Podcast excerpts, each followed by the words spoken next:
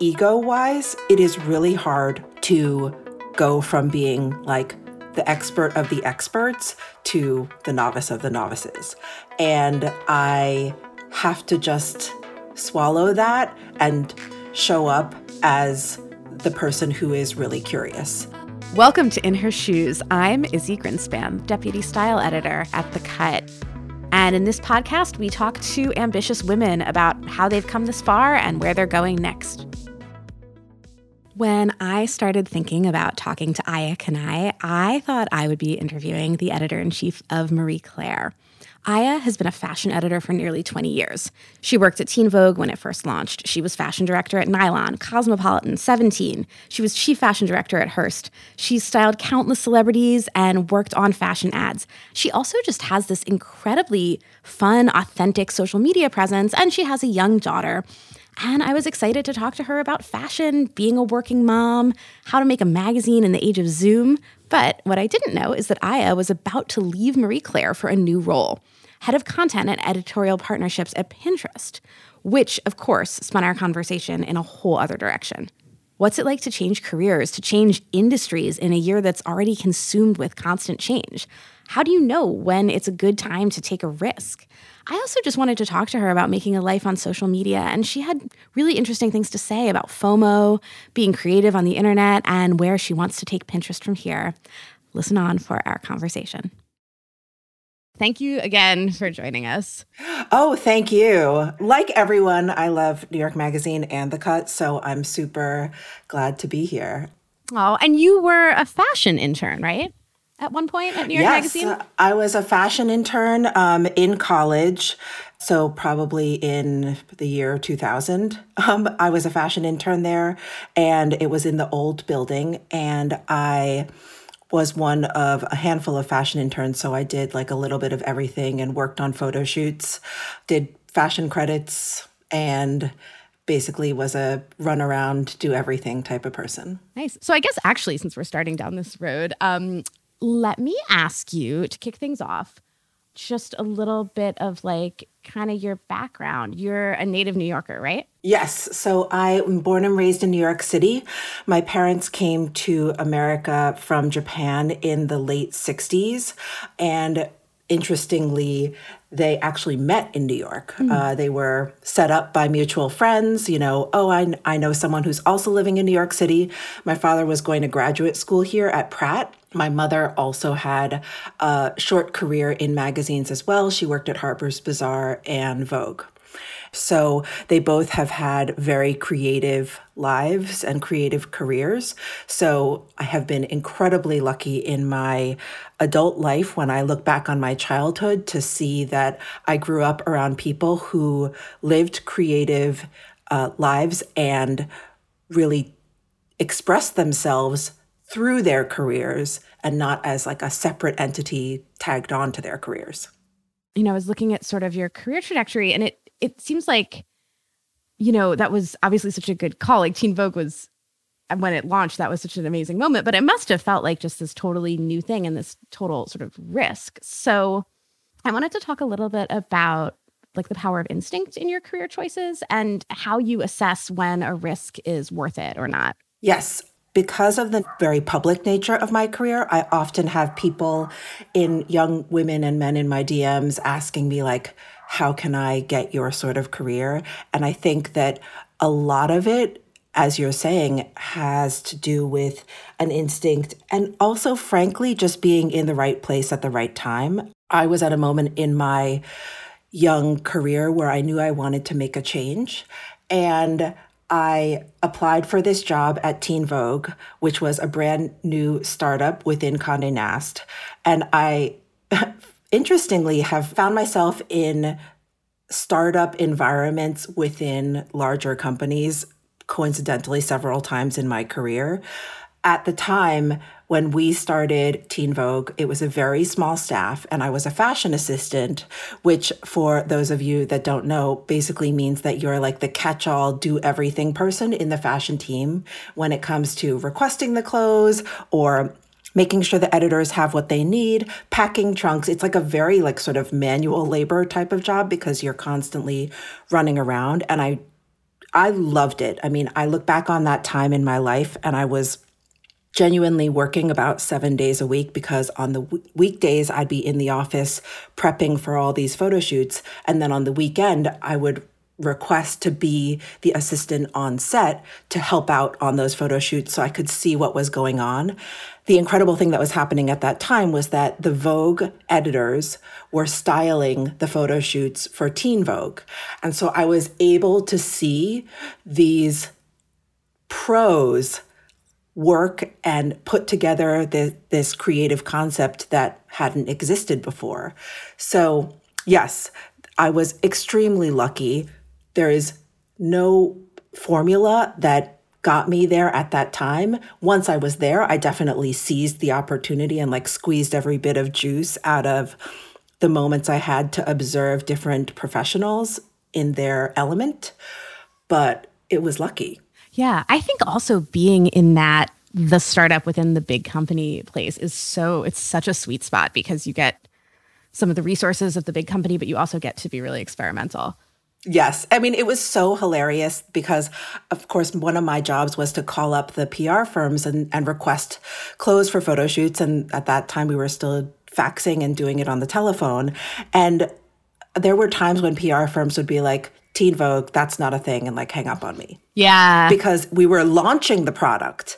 And so they thought that I was lying. Like, you know, it was such an interesting time. And of course, it's become such a great brand and it still makes me proud all the time to see how it's grown and evolved so much.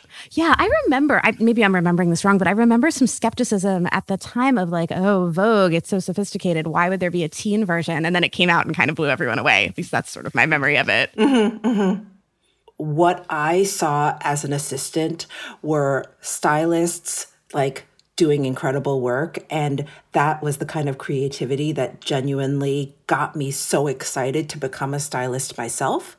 Um, and so when I had the opportunity to go to Nylon, which was like another small startup uh, company, I was able to also like rise up in those ranks really quickly because I was the person that was like willing to do anything, willing to participate in any photo shoot just to get the experience. And that's when I started doing uh, celebrity styling and a lot of that kind of work, which is a completely different sort of headspace. Right. Let's talk a little bit about celebrity styling. I would love to hear a bit about what you learned working with celebrities and if you ever had any like you know of those sort of fantastical celebrity moments on a set or anything like that yeah, um, at Nylon, we were shooting a cover with Ashley Olsen. She, as we all know, has a really specific personal style. And so I had been talking to her team at, in advance to make sure that I was gathering the right kind of look, naturally to keep it in the vein of what nylon is, but of course to make sure that she was happy with what the clothes were.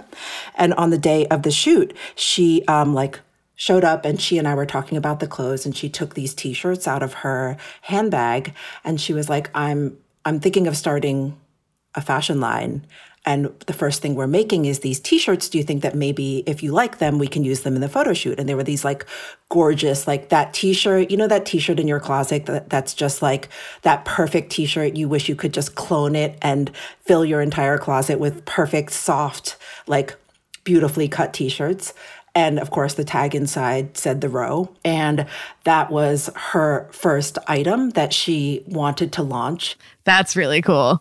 Of course, at the time it was a t shirt brand, and she and I were talking about what her brand would be, which of course has become such a force in the fashion industry. And it was amazing to be with her at that time where she was just thinking about it. A lot of my best moments with celebrities were when we would have the opportunity to take them outside of their comfort zone and one time when we were shooting Sienna Miller in um, London. And so myself and my team, we had like basically zero budget to pull this shoot off. So like we made a deal with like the hotel, like, hey, if you help us for this photo shoot, it means, you know, amazing Sienna Miller is gonna come and and be in the hotel. So they gave us like basically an entire wing of the hotel to shoot in and like kind of like gave us the space to like really pull this thing off. And it ended up being like, we just like partied in the hotel. You know, we were all so young, Sienna also, we were all just so young. And I look back on that day as just a, a day where we had so much fun, partied in the hotel, like had fun with clothes and took pictures. And the, the photographs really reflect that vibe where she felt safe to just like let loose and have fun. And the whole environment of people were there to, to, make sure that everyone was having a good time. And it was just like, you know, one of those moments that I look back on really fondly. Another one, and maybe this is probably enough, um, is um, Michelle Williams. When we were shooting her, she um, had a young daughter at the time, and her daughter was just on set all day um, because she was like a young toddler at the time. And it was great because you could see that it made Michelle so happy to like have her family there.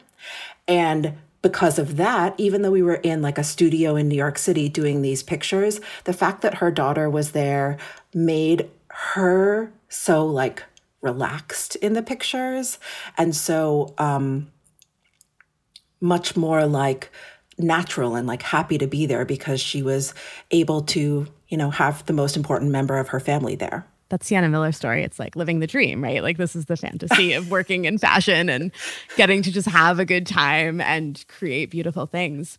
Yes. I mean, it's only a very few occasions when the, the fantasy of fashion actually comes to life. And definitely that was one of them. Right. And that's the thing. You're working potentially, if you're at least as an assistant starting out, you're maybe working seven days a week and you're spending so much time thinking about logistics and shipping and the stuff that is like very much not partying with Sienna Miller. Did you feel you felt the the trade-off was worth it, obviously? You know, it's interesting because I was in my 20s and frankly for most of my 30s as well, like so focused on doing the most in my career. And that is evidenced by the fact that I paid no attention to everything else in my life, which is having a personal life. And so, yes, I was able to advance my career in a big way and work with incredible people and travel around the world and all of that. But what I realized as I got a little bit older that was that I was living a bit of an imbalanced life and I wasn't paying enough attention to making sure that I had my own existence outside of my job. Right. So, what did you do when you realized that? Yeah, when I realized that, I um, was doing online dating and feeling really weird about that. And then I, frankly, again, got very lucky and met my now husband. Um, the the process of like meeting him and getting married is like its own podcast. But at the time, I think that I was ready to meet someone who also wanted to have a relationship. And um, after several years of dating, we ended up getting married, and, and now we have a beautiful daughter. And she's, how old is she? She's two, right? Yeah, two and a half. Two and a half. Awesome how do you feel like becoming a mom has this is a huge question but how has that changed your life becoming a parent changed my life in so infinity ways that it's really hard to describe but i think as it pertains to my work i really started thinking about what what is the contribution that i'm making in my creative and career world and how will that be reflected in the world that she grows up in. Um, I had several years of fertility struggles because I, you know, got married later and started trying to have a family later. And so I tried really hard to become a mom. Mm-hmm. I tried really hard. I spent a lot of money. I did a lot of things that, you know, made it clear to me that like this was something I really wanted. It wasn't like I accidentally became a parent. I very intentionally became a parent. And so what is, you know, interesting about how your your vision changes when you become a parent is that um, you start thinking about what is the world that you are creating and giving to them. Mm-hmm. So I think that's probably the thing that has changed for me the most. I wonder also in terms of work, you know, you were talking about having it be your entire life and obviously traveling and everything. And of course, you can't do that when you have a family in the same way. Do you feel like it's impacted or changed the way you work creatively to have it be something you're that isn't something you're immersed in all of the time, but something that is like, you know, still like you're you're sharing the focus with another thing that's incredibly important to you. Yes, I, I think that uh, because I became a parent later in my life, that I kind of always have a sense of appreciation for how important this role mm-hmm. is to me. But on the other side, if I'm to be totally honest, I've been a person who's like all in on my career my entire life yeah. or my entire adult life. So I don't know how to like turn off that muscle. Like right. I I'm still equally passionate about making sure that I am, you know, um, making the best contribution that I can in my career. So really it's more just kind of like an there's just more on my plate rather than removing stuff from my plate. Yeah, no, I, I ask just because I feel the same way that I want to be 100% at everything. And it's, and in some ways it feels like you just do. You just somehow are, you have more, the pie just gets bigger as opposed to getting sliced. Yes. And I think like one of the really crazy things about starting a new career and switching industries, like which I did recently, is that I you know spent almost 20 years as a as an editor rising up through the ranks and then ultimately becoming an editor in chief and your expertise in the media and publishing industry just kind of grows as you climb that ladder. And naturally becoming an, edit, an, an editor in chief you are learning a lot but you're still an expert in the in the publishing and media space. You're able to make decisions and know what meetings are important for you to be in and what ones of course you should de- delegate to other people. Like you know how the puzzle pieces fit together. Whereas switching industries i knew that this would be hard but now that i'm in the process of doing it and you know almost one month into a new job it's really hard to come into a new industry where genuinely even the words like we're all speaking english but there are times when i need a glossary mm-hmm. to understand what are we talking about and i genuinely have a glossary that's like open as a tab on my computer at all times just to be like oh wait what was that term that we're talking about and so that I can make sure that I'm like learning as quickly as I can in order to then be able to make the contribution of my expertise. Right. That makes a lot of sense. Change is always hard, but sort of how do you move through it? Oh my God. Well, I don't know because I am currently moving. I'm like in the swamp of change right now. Right. So, you know, that I I don't necessarily have like the best words to articulate what I am going through right now. I want to be the right amount of driving hard on myself to always be, you know, squeezing the most out of every moment.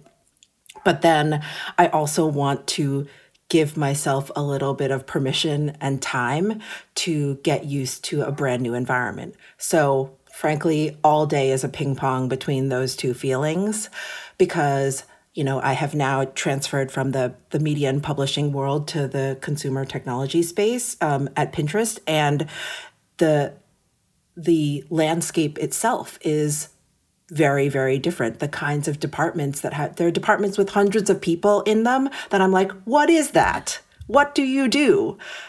I'm not devaluing what they do. I'm genuinely like what is it? Help me understand. Right and it's so i feel like you go through that process when you, at least in my experience, when you learn about the fashion industry. I feel like so many times in my career, I've had to explain to someone outside of the fashion industry something like what a market editor is that feels so natural to us. Yes, every industry has so much coded language and so much inside baseball priorities that make sense like exclusively to the people that work there because the people that experience our product whether it's The Cut or New York Magazine or Pinterest or Marie Claire or whatever these properties are have no visibility to the many layers that go into bringing that product to life. And they shouldn't. They should just enjoy it. And they should be able to to get what they want out of it. But we as the makers you know there's a lot more behind it.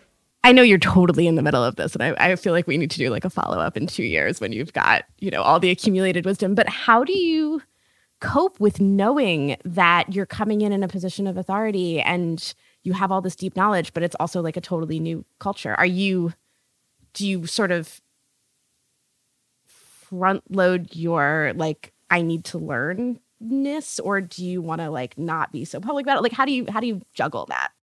Oi, um, I, oh, this is like, you know, that time of the night where you're just like staring at the ceiling, like thinking about your day. This is like, you're definitely touching on the main thing that I use that time for, um, which is that I want to be extremely respectful of everyone else's knowledge mm-hmm. and be in this information gather- gathering space and Luckily, I am working at a new company where the people that I have met are so friendly and are so willing to, you know, kind of like bring what they do back down, dial it down to zero, and like help me understand from the beginning so that I can in the future make the best contribution that I can.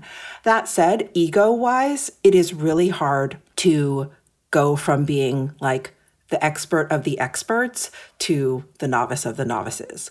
And I have to just swallow that and show up as the person who is really curious and know that this is a journey, the projects that we have going and the projects that we want to achieve at Pinterest are, you know, these are multi year projects and consumer technology is constantly changing. And to think that there is some sort of rule book or playbook that is out there to help me know, okay, here's step one, step two, it just doesn't exist. Mm-hmm. And so I have to be able to learn as much as I can to start formulating my own strategy and opinions, and of course, leading um, our team in the best possible way. I don't know if that's the best answer. No, that but it is genuinely hard. And I think that a lot of people, you know, women and men this year are experiencing career changes. Mm-hmm. And I know how lucky I am to be a person who is able to make contributions in a lot of a lot of different industries and to be changing industries at this time.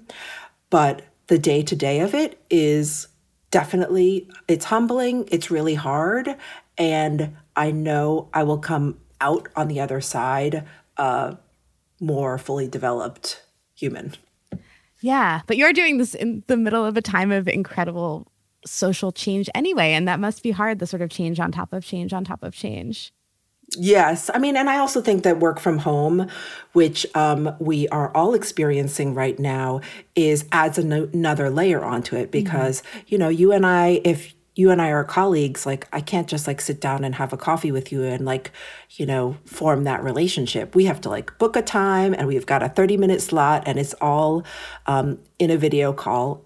And that's, you know, once we come into this time next year of having done that for you know a year and a half of of being work from home colleagues it'll be interesting to see what our relationships are like. Yeah. Do you have and it's totally i mean the answer might be no but do you have any advice about how to forge a new relationship over or, or a, build a better working relationship over zoom and slack and all of these things that we have that are like not quite the real thing? I have found it to be helpful to be really transparent uh, about everything that you and I just discussed, which is to say that um, I think that historically people in leadership would really put on a more guarded, stoic facade.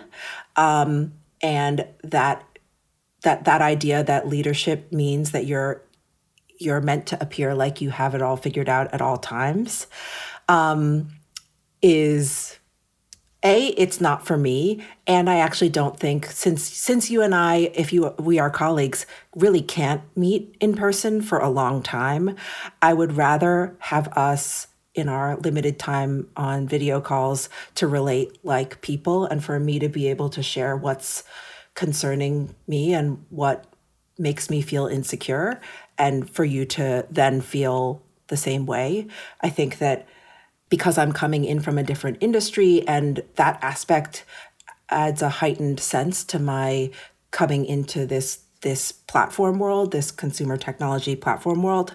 I think that being able to show that vulnerability allows me to create better relationships. But again, I'll tell you in a year because who knows? Yeah, I think it's it's hard to do that now. I feel like in a way some of the events of the year have just kind of stripped away that kind of workplace formality, at least in my experience. And it's hard when you're like, if your child is popping up in your Zoom to to be like, oh, I'm the big boss, like in in a way that feels like you're putting on a front, at least in my experience. Mm-hmm. Can I ask you a little bit about authenticity and vulnerability? It's one of the things that I think really stands out in your social media presence that you feel it always just feels so like really charmingly authentic to me, but that also does mean opening yourself up to like weird internet criticism and and being in a in a place of vulnerability. So um, I'm curious about how that feels to you and the way that you think about that. I, you know, because I am not a whatever they call it, digital native, um, and I am part of that generation. I think they're called Xennials, who are people who grew up without um, technology but have been using it their entire adult life. Um, I have historically taken all these tools sort of at face value, and it's not something that feels normal to me, but I also do know that when I am able to behave in a more open way, whether it's with you on a video call or on my own social media platforms or um, you know in the workplace and at home that that everyone in the relationship benefits. And luckily i think that that's the the general consensus of everyone in the the social media platform space is that presenting a perfect life isn't what anyone wants anymore. And maybe in the beginning of using some of these tools you would like curate your aesthetic to perfection it's just like nobody wants to see that anymore because nobody lives that way. Right. And then also, I think that becoming a parent um, definitely, you know, I feel like I am recording a journal for a lot of people to see, but actually, when I'm making it, I'm thinking of it as something that I want my kid to one day be able to look at of like this is what was happening in August of 2020 when I was a 2-year-old and this is what my mom looked like and this is what she was thinking. So if you put on that mindset actually you you address everything in your life differently. I love that. I've never thought about that before but to have your primary audience be your daughter when she's grown up. That's really really cool. Um, so let me ask you a little bit about pinterest and your plans and what yeah. you know what you're what you've gone to do. Um, so, one of the things after becoming a parent that I started thinking about a lot is the idea of what, how is this world of media changing, and what's the best way for me to make a positive contribution to the future of media, the future of publishing, the future of how people create and express ideas in the world. And so, when um, I became an editor in chief. That was an incredible opportunity to be able to shape a brand, um, which is, of course, like a print magazine, a website, an experiential platform. All that 360 of the brand was something that was a really like ripe, juicy, creative opportunity to be able to shape it aesthetically and from an editorial point of view. When the opportunity at Pinterest came along, I had been thinking a lot about the way in which content creators and at Pinterest when we talk about creators we're talking about everyone from a creator can be Harper's Bazaar, it can be New York Magazine or The Cut, and it can be an individual who is like publishing great ideas. So all of those types of creators are valid in our space. And I really am like powerfully moved by the fact that we get to create a world where so many people have a voice. And that in many ways the playing field has been leveled for creators of all kinds whether you're you know like a teenager in a small town who's never going to work at a magazine or someone who is working at a publishing platform to be able to kind of shape a point of view. And you know for for our kind of people who are passionate about storytelling pinterest is a great you a very like exciting moment where we are developing our creators platform uh, creating new tools for um, for creators to use to to tell their own story and Pinterest is really different from social media in general because it's about time for yourself.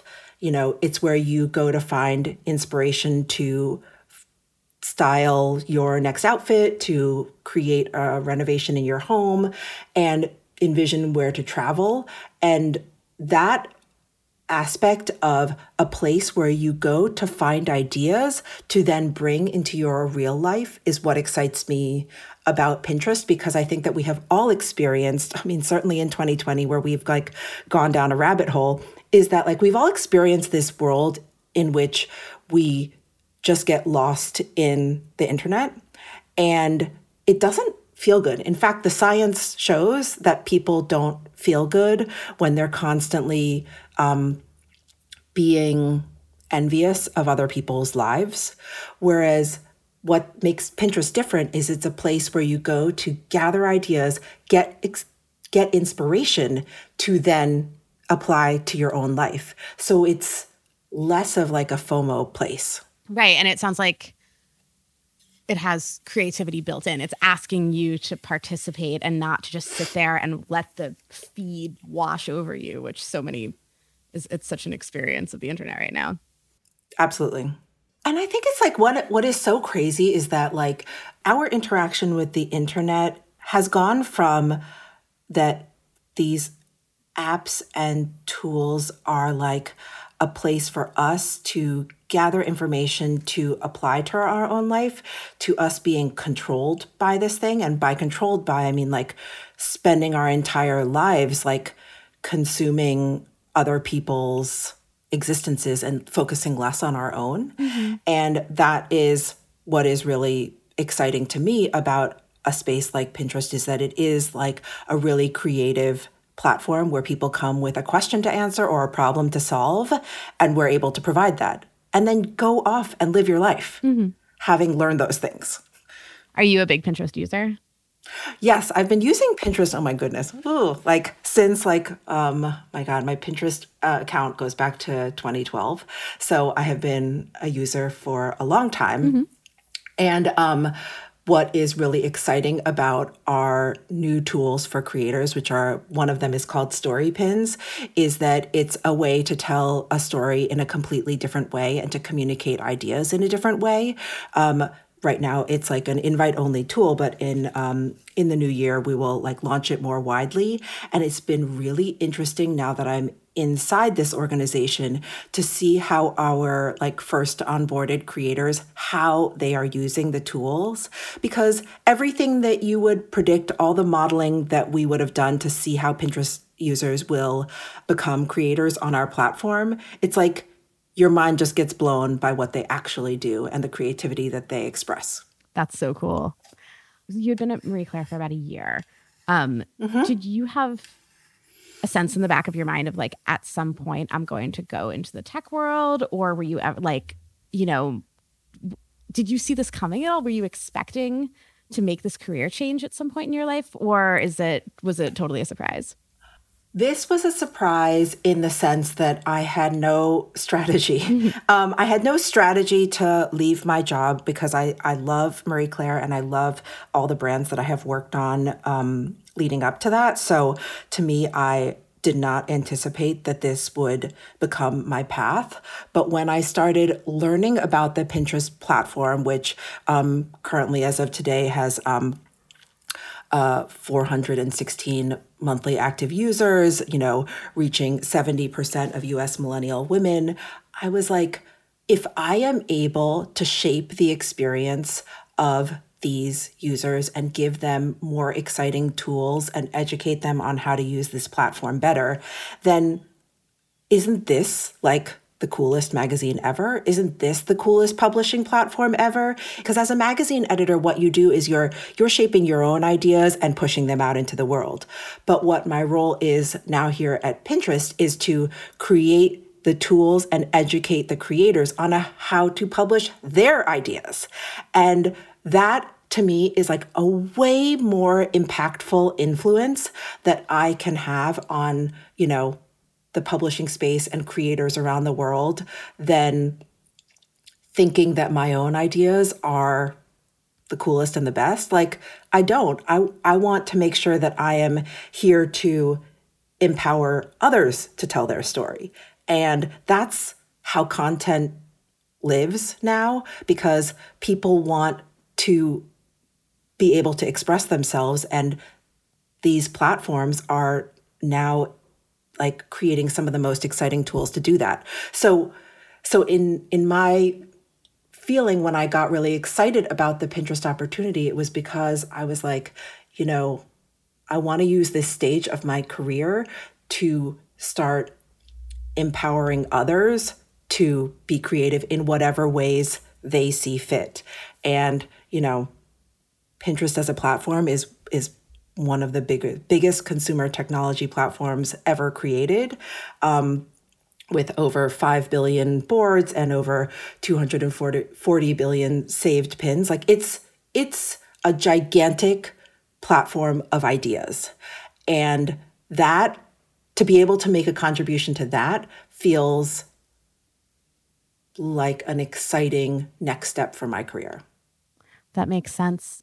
To go really big picture for a second, when you were young and envisioning what your life was going to look like as an adult, was this what you pictured? Um, I when I was in fourth grade, I need to go to my parents' house to find this thing, but um, we had to write a story about what our future was, and I can still picture the cover, but um, of what I the story that I wrote. It was called Aya, the nurse from Mars. Um, so that's what I pictured would be mm-hmm. my life. Um, being an emergency medical professional on Mars. Okay. So I haven't gotten there. So there's still time, you know, the life is long and I could still do that. Mm. I haven't done that yet. That said, I am um, married to someone that works in the aerospace industry. So maybe mm. he will get us to Mars and then we can um, build some hospitals there. Great. Let's check back in in about 20 years and we'll see how the Martian plan's going. Special thanks to our guest, Aya Kanai. In Her Shoes is edited and produced by Brandon McFarland. Our lead producer is B.A. Parker. Stella Bugbee and Nishat Kurwa are the show's executive producers. The Cut is made possible by the team at New York Magazine. Subscribe today to support their work at thecut.com backslash subscribe. I'm Izzy Grinspan. Thanks for listening.